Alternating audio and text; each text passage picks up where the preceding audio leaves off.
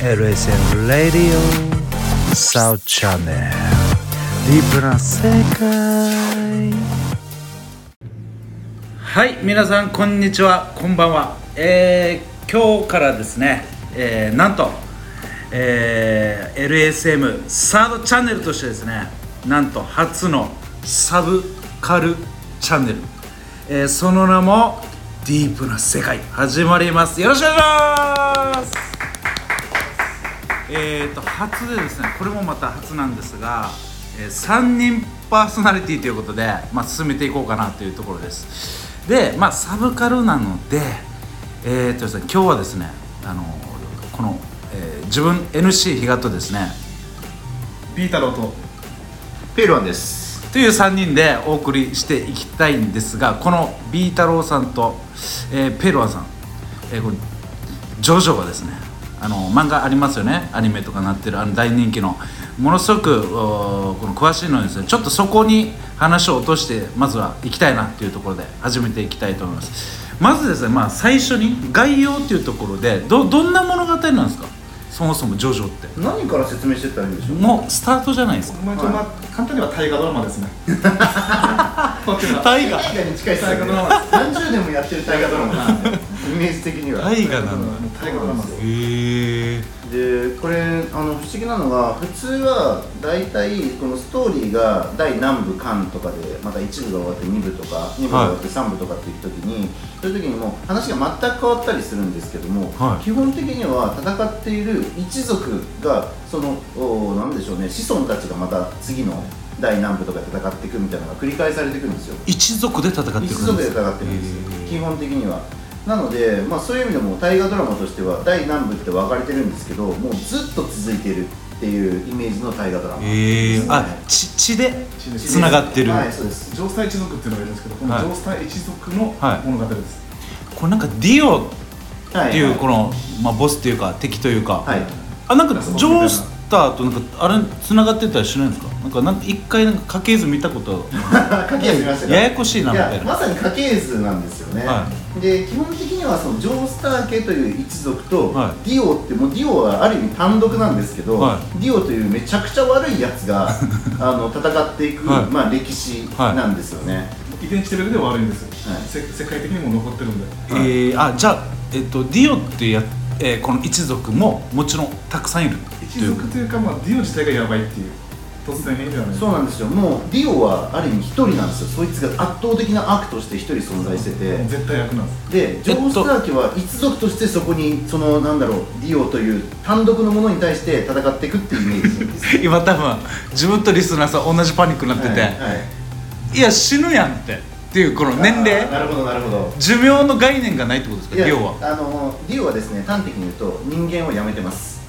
ああヴァンパイア的な感じでしたっけあーもうはまさにそそうれでダメになっちゃうんですけど。そうそうまあ、そのドラゴンボールで言ったら、ディオがフリーザーで、い悟空がジョジョです。ああもジうョースそターういう一族ジョースター一族悟空ががサイヤ人みたいな感じです。そうですへえね、でさらに言ったらそのフリーザが、いあのナメック星の、まあ、シェンロンさんに頼んで不老不死になってるぐらいな感じですイメージ的へにえそれで倒しても倒してもまた出てくるともうそれが因縁っていうやつなんですよね、あー遺伝子レベルで、もうそれも大河ドラマなんですよ。はい、へえやばでそれがまずスタートでどう,、はいどうなるんですかまずスタートななスタートなぜそもそもはい、ジョースター家が、はいそのディオとやらなきゃいけないっていあーなるうほどことですよねここはネタバレどこまで話していいんですか。いやいいんじゃないですかもう全然もう分かりやす出てくる実際だって見てみなきゃ分かんないじゃないですかストーリー自体は多分ね話しても見てみなきゃ分かんないと思うんですよ、だからそういう意味ではあの、まあ、本当に圧倒的な悪としてディオというディオ・ブランドという名前だったんですけどもともとはそいつが生まれてでジョースター家っていうのはもともとですねなんだろう高貴な貴族みたいな貴族の一族でまあお坊ちゃんだったんですけどねイギリスジョのナサ話ですン・ジョースターといってもジョナサン・ジョースターとそのディオというやつがまあ戦い始めてですね、でまあそうですねきっかけは何でしょうねエリナ・ペンドルトンにキスをしてズキューンってなったところですかねまあそれもあるんですけ ど、誰ですかエリナ・ペンドルトンですジョセフ・ジョスター家の、はいジョセフのお父さんがですね、はいまあ馬車で事故って、そはれい助けたのがディオの息子で、はい、あディオの息子、もうまあそこら辺から関わってディるオんだのディオのお父さんですよね。お父さんはいもともとはそのジョーン・スター家がまあ貴族なんではい馬車に乗って移動してて、はいでそんな時にですねそのディオの圧倒的な悪のディオのお父さんうんですね、えーを助けたことによってそのジョースター家とブランドー家のつながりができたんですそよこでつながるとはいへーつながりができたんですカレーを作ってしまってそこですからつながって始まっていくんですそっかそこで、はいもし助けられてなければ、はいこの関わりがもしかして生まれなあかあったそうのですそういうことですそういうことです、あもうそこがもうきっかけなんですきっかよけです。へーなんか雨でしたよね、馬車で。そうなんいやです。でもなぜ殺しちゃうんですか、いそれがなディぜそれがディオなんですかディオはやっぱ結局妬んでるんですよディオがディオはディオは養子までなりますよねそうなんです、そうなんです。洋島あ上司先にそうですで女子さん毛を乗っ取りたいんですよえやっぱ自分は貧乏で生まれてきてるのでああそこなんですよ単純に欲望として。コンプレックスがあって、そのジョースター家という貴族の一族に入って乗っ取ってやろうという気持ちがあって、で、まあなきるほっどかけもあったんで、そこに入り込むと。いうああのがまあまあスタートですよね、そういう意味ではね。でこの辺は人間臭いですねで今のままじゃダメだからっつって十何年か欺くんですよねそうですジョ女性の上司と私女さん上司とはいはいマブラシみたいなのがはい。あじゃあそこ一回関係築いといてハイブレハイブレやつなんですよあで、お父さんちょっと体弱いねって言って薬飲ませるふりしてですね、毒飲ませてるんですよ。あクソ野郎やはい、そうなんですよでそこでクソ野郎っつうことで、この薬をそのディオに渡してるやつは誰だということで、はいあのジョナサン・ジョースターがですねもう誰も近づかないようなスラム街ですよそのはい薬の売人がいるようなところなんで、そこに行った時に出会うのがスピードワゴンなんですよね、はここであのスピードワゴンに出会うんですよどのえでも知ってたの どどの小沢さんが今有名じゃないですかスピードワゴンあはいはいはいはいはいお笑いのはいここから名前来てるんですかはいあのスピードワゴンはジョースジョースタッフを助けたいということであの名前つけたんですよあの二人は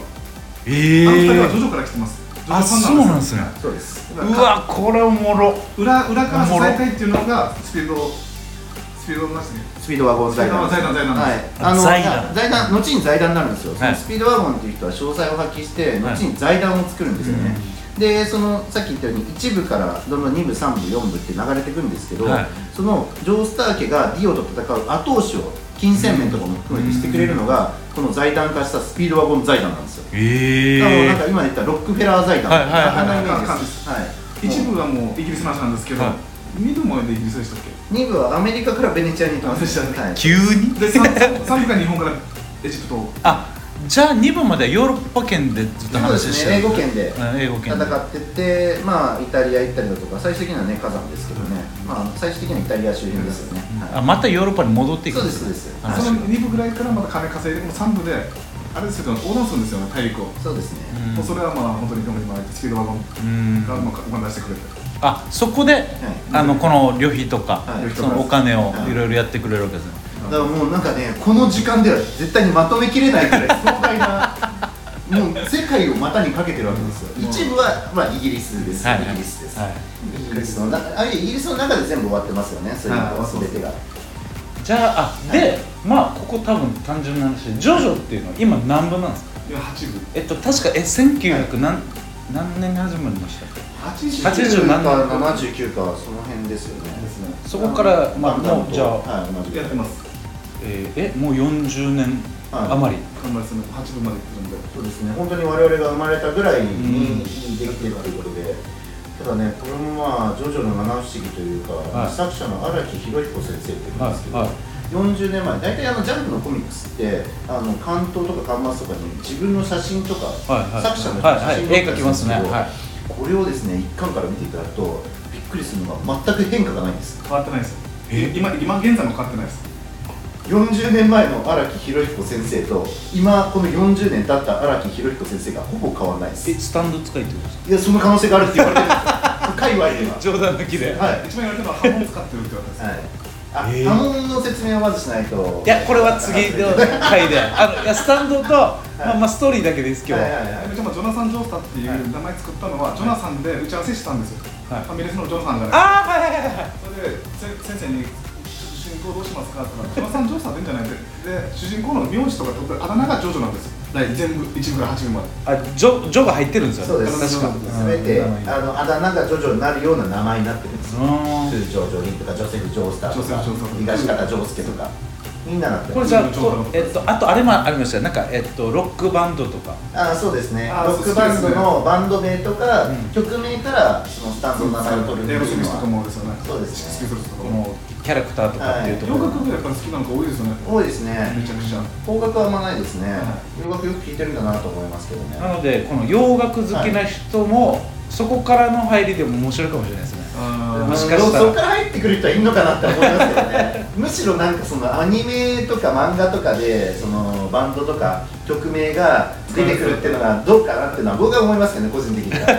逆にまあ賛否両論あると賛否両論そこはあると思い ますよじゃあちょっと好きな人で洋楽知り出たら多分嬉しいっていう感じですなるほどそうですねあの曲かとかそのあのバンドかっていうのをイメージしながら見るっていうのはジョジョのファンとしては面白いですファンとして多分あこの自分が好きなサンドのもし名前が出た時にはもうやれやれだぜって言うんですあグレードだぜってかなんかグレードあすいませんちょっとこの辺の話はちょっと部をまたいだ話になるそうのでですねはいまあ、とということでですね、まあ、初初回、もう全然多分ね、ストーリーの数というか、入り口ぐらいしか多分話分かんないでしょうねまだ一部まだ一部ですねですよねはいまだ一部です、えーゼロ部ですゼロ部なんですが、まあえっと次回はまたスタンドとか、まあ、基本的な抑えないといけないところがありますので、まあ、そういったところ話できたらなと思いますので、えー本日は、えーこのぐらいにしたいと思います。じゃあまた失礼します。